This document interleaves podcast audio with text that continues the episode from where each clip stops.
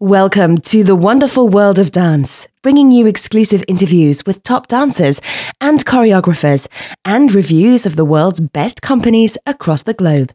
You can find lots more on our website at thewonderfulworldofdance.com. Hi, this is Savannah Saunders, and today I'm thrilled to be talking with choreographer and artistic director Charlotte Spencer, whose work has been said to stretch the definition of choreography almost to its breaking point. Charlotte created her own company, Charlotte Spencer Projects, bringing together a range of artists to create thought provoking work in, a, in diverse and unusual places. Very interested to talk to Charlotte today. Thanks for joining us, Charlotte. Hi, thanks for having me. So, Charlotte, firstly, tell us about your own dance training and what inspired you to start dancing in the first place. Um, well, I guess like many young girls, I, I went to my local ballet school when I was about three, and I don't think I was very interested in what that was. Um, but I always loved moving. And when I was about five, my mum took me to a different dance class in our local town, which was a kind of creative dance class that I think didn't really exist in most small villages where I grew up. And um, and I loved it, and I continued to go and be kind of hungry to go. Um, and then later, I started to ask to go to the theatre to watch dance, and I think that hooked me in quite tightly. Um, and if I look back at photograph albums um, of me as a child, then most of the pictures of me from maybe age six are like me in our living room or in the garden with a leotard on, trying to persuade my brother and sister to be dancing with me, which they were not very keen on. um, but I don't think I really considered dance as a career until I was about 16, probably. Mm-hmm. Um, and I think I gradually. Um, maybe other things that I was interested in fell away a little bit, and when other people were starting to think about what they might like to do at university, I realised that I didn't I didn't really want to go and study something at a university. I really wanted to be moving and dancing if I could be. Um, so I auditioned and got a place at London Contemporary Dance School in London. Um, and I guess the rest is history in a way. Um, I went straight there when I was 18 and trained for three years. Um, and think I was quite serious, let's say. Like I was sort of anxious that I wouldn't be good enough or it would be um, too intensive or something. Mm. Um, but actually, I just had the most extraordinary experience there. Um, and it was probably the first time in my life where I felt like I really belonged. Um, it, it has an extraordinary um, atmosphere that building, and I think lots of people feel like it's their second home or their yeah. second family. And still, when I go in that building now, I have that sense, even though, um, you know, I graduated a long time ago, and my work is not presented in theatres really, and so I I don't perform my work there, but I still have this sense of coming home whenever I re-enter that building, and it's quite a special feeling.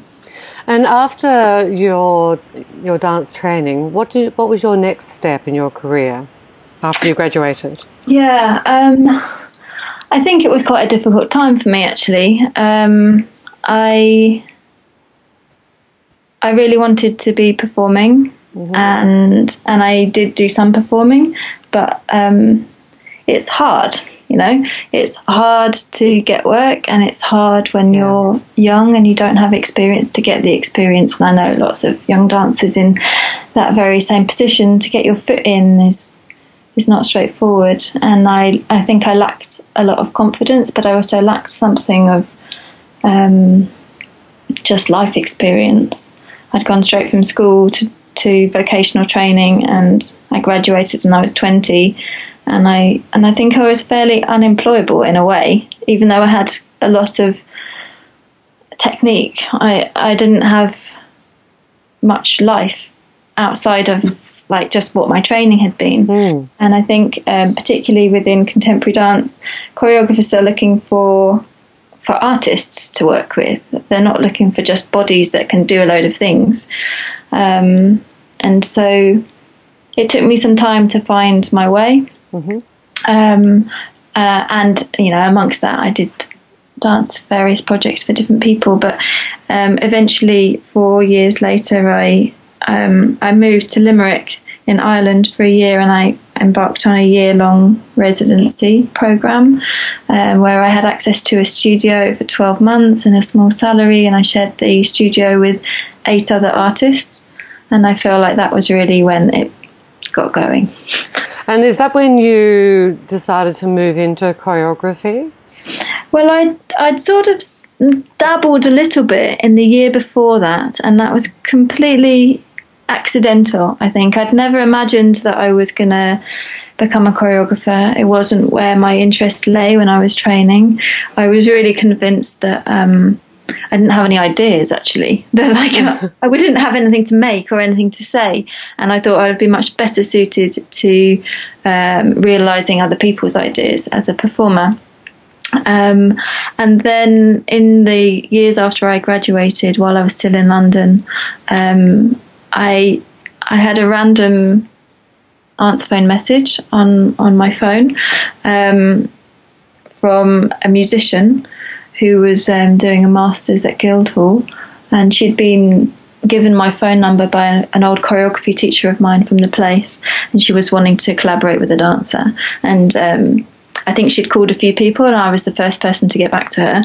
Um, and so we started making something together. And it i mean so i just kind of fell into it because i was hungry to do something. Mm. but i didn't really realize how much it would grab me. Um, and i think that first year i got very excited about um, just the process of what it was to make something. And first of all, we made a duet just between the two of us, and then I made a group piece that was with quite a lot more people, and we started to apply for funding and um, kind of put on events, and I got really excited about what it was to arrange movement with music in in time and space. Um, but I think at that point I didn't really know what I was trying to say.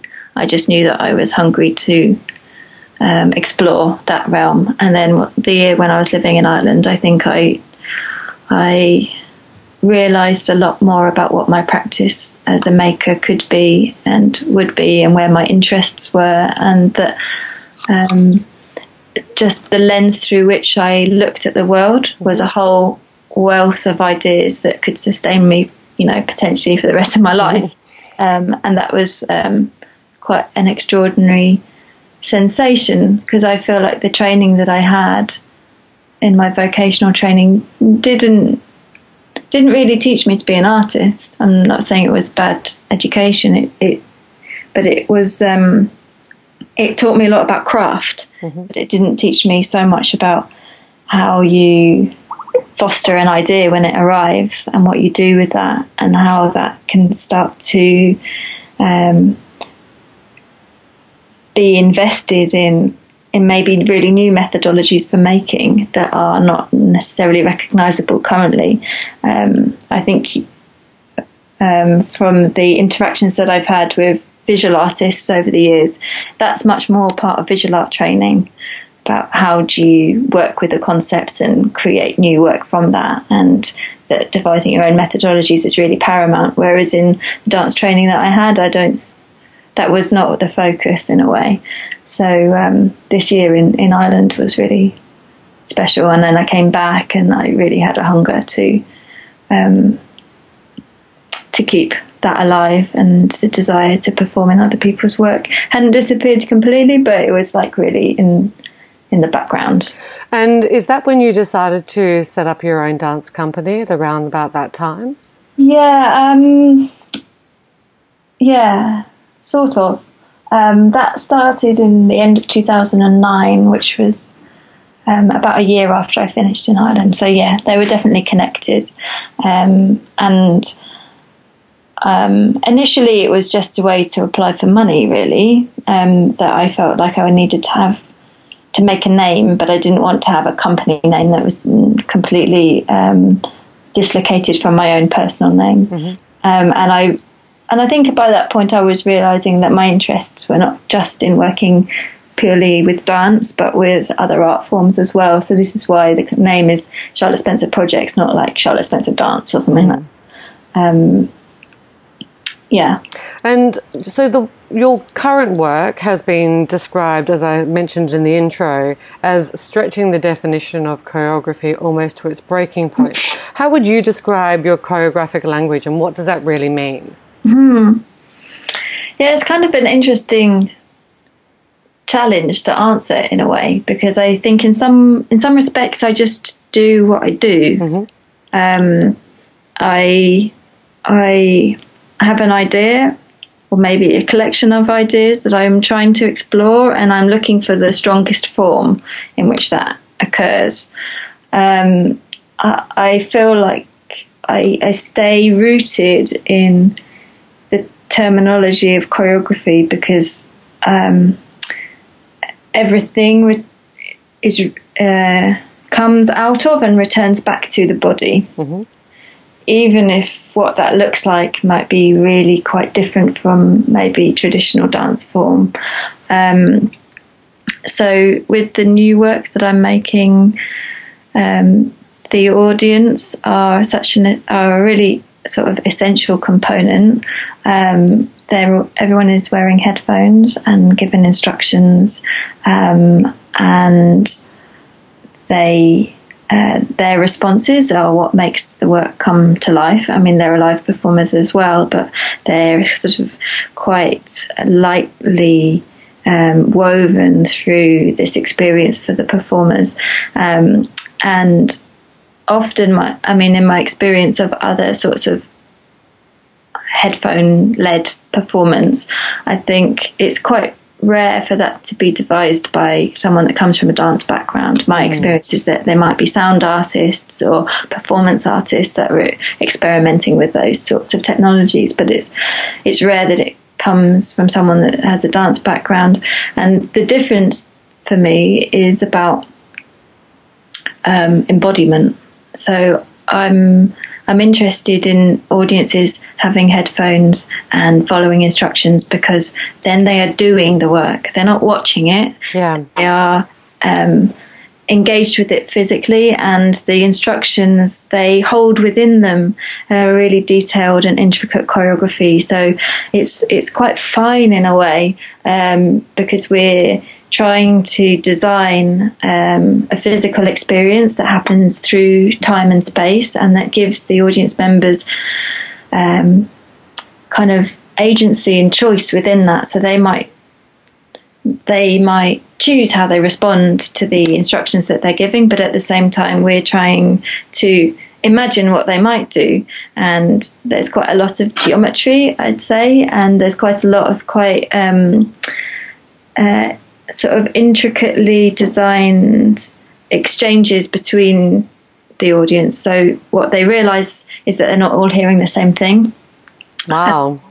and um, so there's in this work there's five different strands happening simultaneously.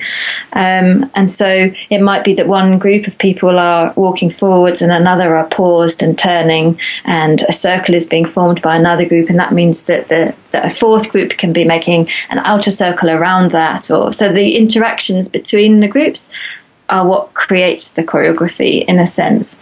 Um, and I think for people that are totally non dancers or have no experience of dance, they might not even notice that happening. They might just notice that these patterns emerge across the space and then die away again, and that's all. And for people that maybe have a lot of experience of dance, they see the intricacy that's sort of built in, and maybe that's exciting as well for them. Um, so it's kind of um,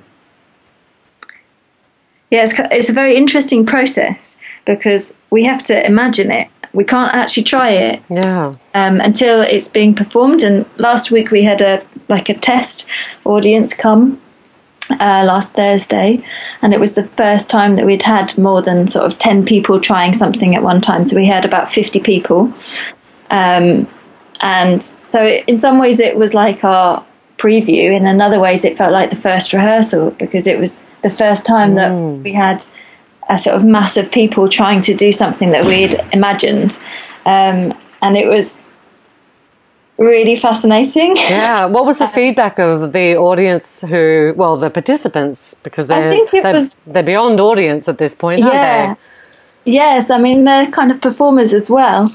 Um, and, and for me, it was like, uh, I was talking to my producer about it, and she was saying in the car going in, "Oh, I'm a bit sad because this means we're nearly the end of the process, and I think I prefer the process than the performances." Mm. And I said, "No, for me, this is the most exciting bit because I don't know what I've made yet until it it." Until we see it with people in it, because at the moment I don't even know quite what it is that I've made, which is so extraordinary. Um, for a choreographer to not know what they've made until Absolutely. performance. And we can't even do a dress rehearsal because the performers they do different things from what the audience strands that they're kind of accompanying do. So either the performers practice what the strands of material are of the performers, but there will only be one performer in each strand, or the performers do the stuff, the other stuff, but pretending or imagining what the audience are doing. Wow. Um, and so it's quite it's it's quite a big challenge actually. I can imagine. I, I, actually also can imagine, and I don't know whether or not this is just because of something I read recently. I can imagine a drone filming it actually, the entire interaction. Yeah, I mean, it would be quite extraordinary to do something like that. Yeah. Particularly because some some of the uh, sort of subject matter of the work is about kind of surveillance and how much we're watched and what, what agency do we have in our lives mm. and what, mm. what's not. So in a way, a drone was kind of heighten that further in some respects, and that would be quite interesting. Yeah. you were asking what the audience response had been, and it was really positive. Um, I mean, what we've realised is that I think we've made something quite wild, which um, I, I, I'm happy about, but I was quite surprised because the instructions when you when you just look at them on paper and I've been like poring over scripts and exact timings between different things lining up and how long will it take them to walk from there to there? And then what if they what if there's someone a bit slower and um, what about if that person didn't quite hear it then what would you know all of those sorts of things I've been dealing with. Um, so reading the script feels a little bit dry, maybe, and um, and I thought, oh, maybe it's going to feel quite blocky and quite clunky, and maybe it it won't hold much um, feeling of vibrancy and life to itself. But then, what you realise is that every single person interprets the instructions they hear differently, and um, does different things that some of are what you expect and some are completely not what you expect. And that's what makes it extremely beautiful. And that's what is beautiful about life is that we're not all the same and that we all have different ways of engaging and responding to everything that happens to us. And this piece somehow like a little microcosm of that. It's sort of like a little slice of the diversity and vibrancy that life is. So mm. actually what came out was um, a huge range of um, actions and activities, and some things were really quite um, uh, unexpected and chaotic, and other things were really sort of tight and formed, um, and and and it made me excited. I mean, I feel like we have a little bit of work to do just to tune it a bit more. Um, but people came away kind of really with loads of um, impressions that happened in their body like oh this moment of confusion where i didn't know where i was meant to be going and then i suddenly that was revealed to me what was meant to be happening and that was really exciting and quite exhilarating and then suddenly i was like launched into this other thing that i didn't really understand. Um, and then someone took my hand and took me to this other place and you know they i think what was exciting is and um, good reminder is that because it all happens physically in their bodies and it's tactile. They're moving things and holding things and touching things and building things and then um, they own their experience. They haven't just watched it and gone oh that was lovely. Mm. it comes right through their bodies. And um, and if i think about the potential of choreography to change us like as a, a an agent of transformation, then um, I think this kind of participation really enables that more strongly than than other forms that I've found for myself so far. That's not to say it's not possible in other ways, but I think that's how I landed on this way of making for now. Um, that it, it really comes inside people's bodies more profoundly than other other ways that I've experimented with before. I can imagine, but when you, as an audience member, you often transfer your feelings onto the dancers, um, or try and you get drawn into the movement. It would be really interesting to experience it being part of that movement. It would be, it, it would just be amazing. I think as as a participant. Yeah, and I understand that it can also be scary. Yeah. You don't know what's going to be asked of you, and you think maybe I won't be able to do it, or maybe I'll do it wrong, or uh, I really recognise that the the biggest challenge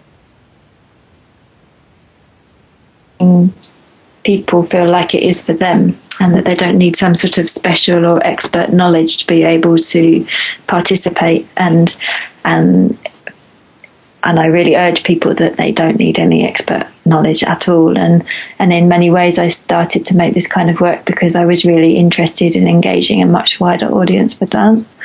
Um, because I I guess I was so aware that the the audiences that arrive, particularly to contemporary dance work, are quite a narrow group of people. Yeah.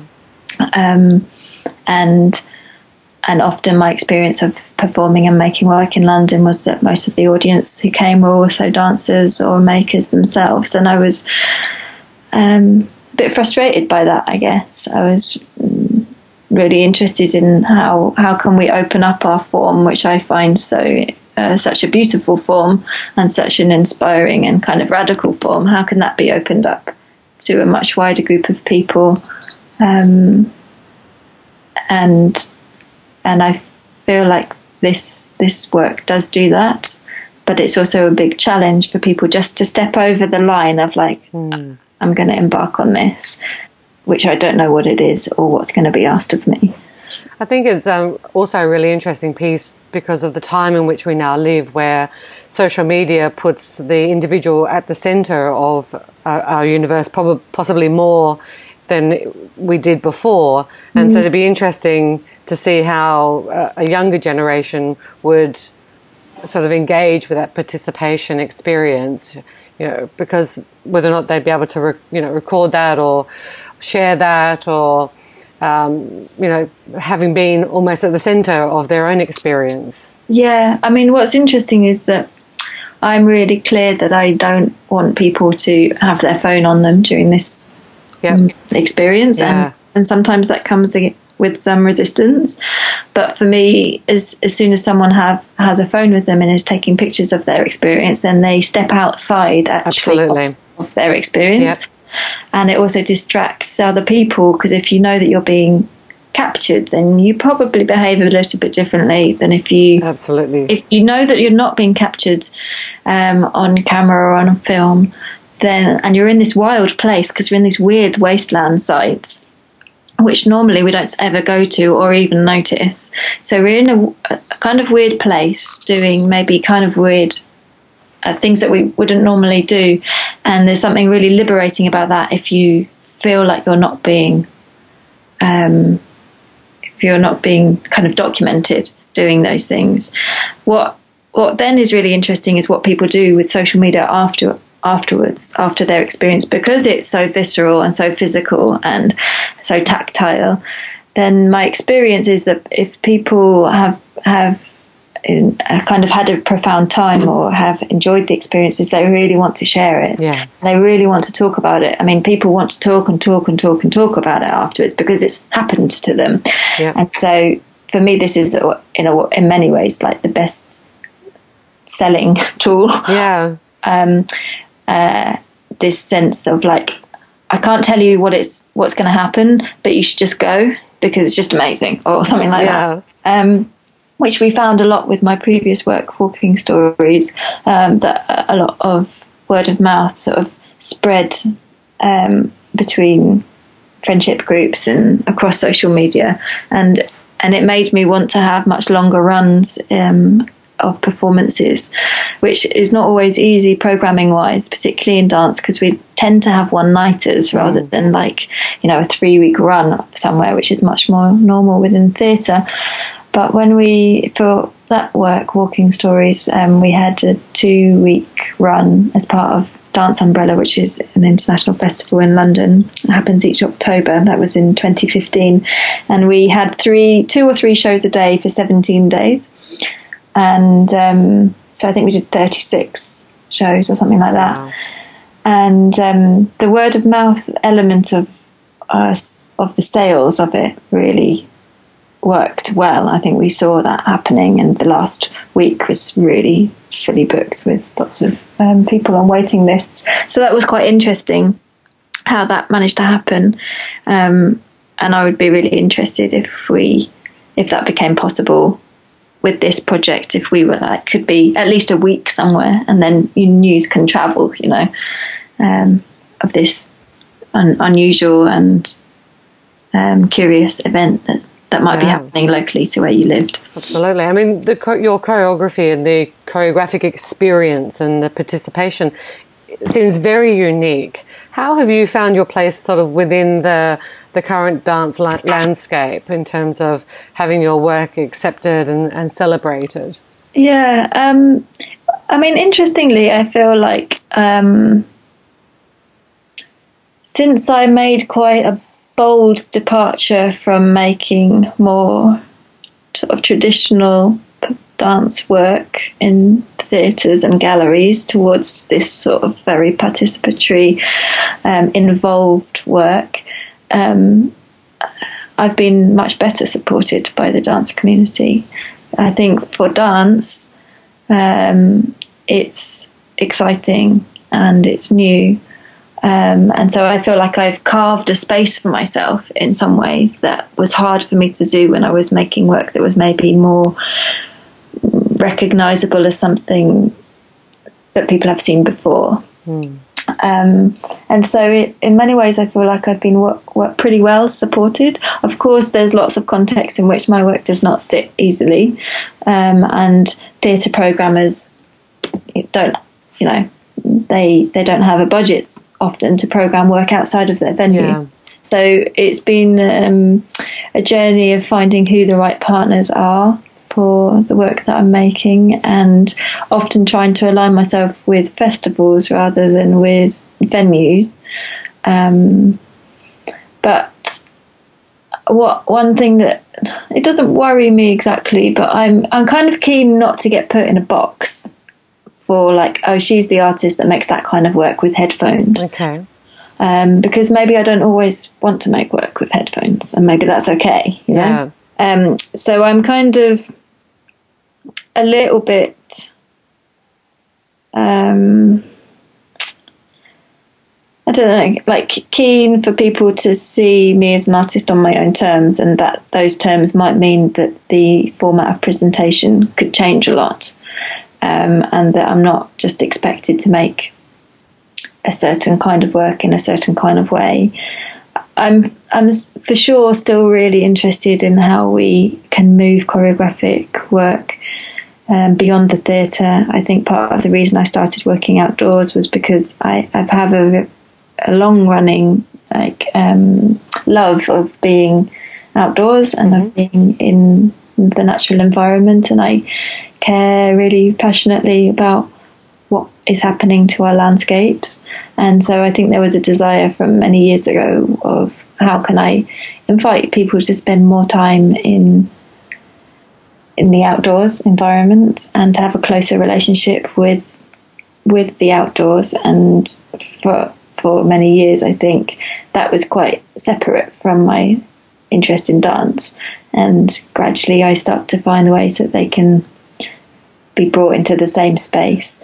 Um, so I continue to be interested in what it offers to take dance outdoors and not just into a town square mm. where essentially you've rehearsed in the studio and then you just perform it in the town square. That's less interesting for me than what if you make work that is designed to, for outdoors, that you make it outdoors, that you maybe live outdoors in the making of it, that it encourages people to be with their um, their spaces differently. Um, but that's not to say that I wouldn't ever have an interest in making something for the theatre again. I, mean, I love going to see work in the theatre. Um, I don't I don't know for sure if I will ever return there with my own work, but I don't want to say no, never. Um, and I don't. I'm also don't want to say no. I'll never make a more sort of traditionally formatted piece of dance work. Um, I don't know. I, I, mean, your work sounds just so interesting, and uh, I, I certainly would be the type of person who would definitely want to try it out, participate, put the headphones on, listen to the instructions, and fully immerse myself. And I can imagine just so many people being interested in that type of format and how that will engage new audiences uh, and old audiences who view, view, traditional dance and, and to experience something slightly different, which I think is is absolutely amazing. Mm. And um, I just sort of want to ask you one sort of final question. Um, because we've talked a lot on this show recently about the challenges that female choreographers, particularly in the UK, face today. And mm. I know this is such a big topic, we could probably talk forever about it. But I wanted to um, ask you what advice that you would have for other aspiring female choreographers today to be able to break through as you have in terms of a unique view or a different approach to dance or traditional dance projects um, for those listening. Any advice? Um, I, you're right. I could talk for a long time about this subject, mm. and I think it's very complicated. Um, it's not as straightforward as oh, female choreographers need to be better represented, or they're not getting the same opportunities as men. I think um, the challenges come kind of very early in our lives, in some ways, to do with um, um how how we are like how genders are just treated differently from, yeah. from early and and a sort of um, and a sort of very deeply embedded system that is not equal. However, um, I heard a really interesting um, conversation between a female scientist and um, an interviewer on Radio 4 some years ago. And I'm trying to remember the name of the scientist and I can't, but she was kind of leading in her field researching um, into um, strokes, I think. Um, and the interviewer asked her a little bit along the same lines as you why why do you think that there are so few women in the high echelons within science? And what are the things that get in the way of that? And is there any advice you could give for younger scientists? And she said well interestingly i heard this um, uh, she'd read an article that had said that on by and large uh, it's a tendency but it's um, it is a tendency that um, with a new, if a job application comes up and you read through the brief, oh, and if you're a woman and you read through the brief and you think, oh, there's a, there's nearly half of those things that are, are, are required of me that I don't have experience of, and I probably won't go for the job. Yeah. You give the same set, the same job application to and brief to a, a man, they're they're more likely to look through it and go, oh, I have I have at least half of those skills and experiences, I'll go for it. And this is a big difference. Absolutely. Um, so I would say to young aspiring female choreographers that to go for it, I guess. Um, and I know that I'm in the, I'm definitely in the camp of reading through an application and going, oh, there's nearly half of that I don't have experience of, I won't go for it. But I try and stop myself now and go, well, go for it anyway, and say the things you really have got and the reasons why you are, the, you know, you're the person for someone to um, hedge their bets on because that's how we get experience by being given the opportunity to get it. You know, it doesn't just happen. Yeah, absolutely. That's such great advice. And it is an extraordinary sort of way of looking at the differences b- between the genders and, and how we sometimes hold ourselves back. Um, yeah. So I guess I'm interested in why is it that I arrive at reading a job application and have that response. And meanwhile, I tested it out on my husband. He came back from work and I just heard this radio program. And I said to him, if you were you know, if you saw a, a, an application for a job and you only had about half of the skills that they were asking for, would you go for it? And he was like, yeah, every time. I mean, that's how I've got all the work I've got. And I was like, okay. yeah, very different. I saw this. Um, uh, there's a couple of things sort of going around on social media. One of them is about the male colleague who uh, took on a female name for a week and, and experienced what his female co- uh, colleague went through in terms of dealing with clients and the sexism and um, you know just how they were completely derogative to her. There was that, and then the other day I saw this amazing thing. This couple, this these two friends, have written a book on positive stories for young girls. So it's like an illustration, and actually Misty Copeland's in there and it's it's to to offset or to be the antithesis of the fairy tale, mm. where it's actually a book full of actual stories about actual women who have achieved amazing things, and it's a very thick book, and it's done for uh, written and illustrated for young children, which I think is amazing. Yeah, it's fantastic. Yeah, absolutely. Well, look, thank you. I just want to say thank you so much for joining us today, Charlotte. And for listeners who want to get outdoors and put on a pair of headphones and experience a completely unique performance, um, the production is called Is This a Wasteland? and is coming up at the Owl, Owl Woods Festival. And you can book your tickets and learn more about Charlotte and Charlotte Spencer projects at charlottespencerprojects.org. Thank you so much, Charlotte. Thanks a lot. Thanks for having me. Don't forget to subscribe. We've got some incredible interviews coming up with principal ballerinas and renowned choreographers. We love dance and ballet, and we hope you'll love us. Join us on Facebook and Twitter.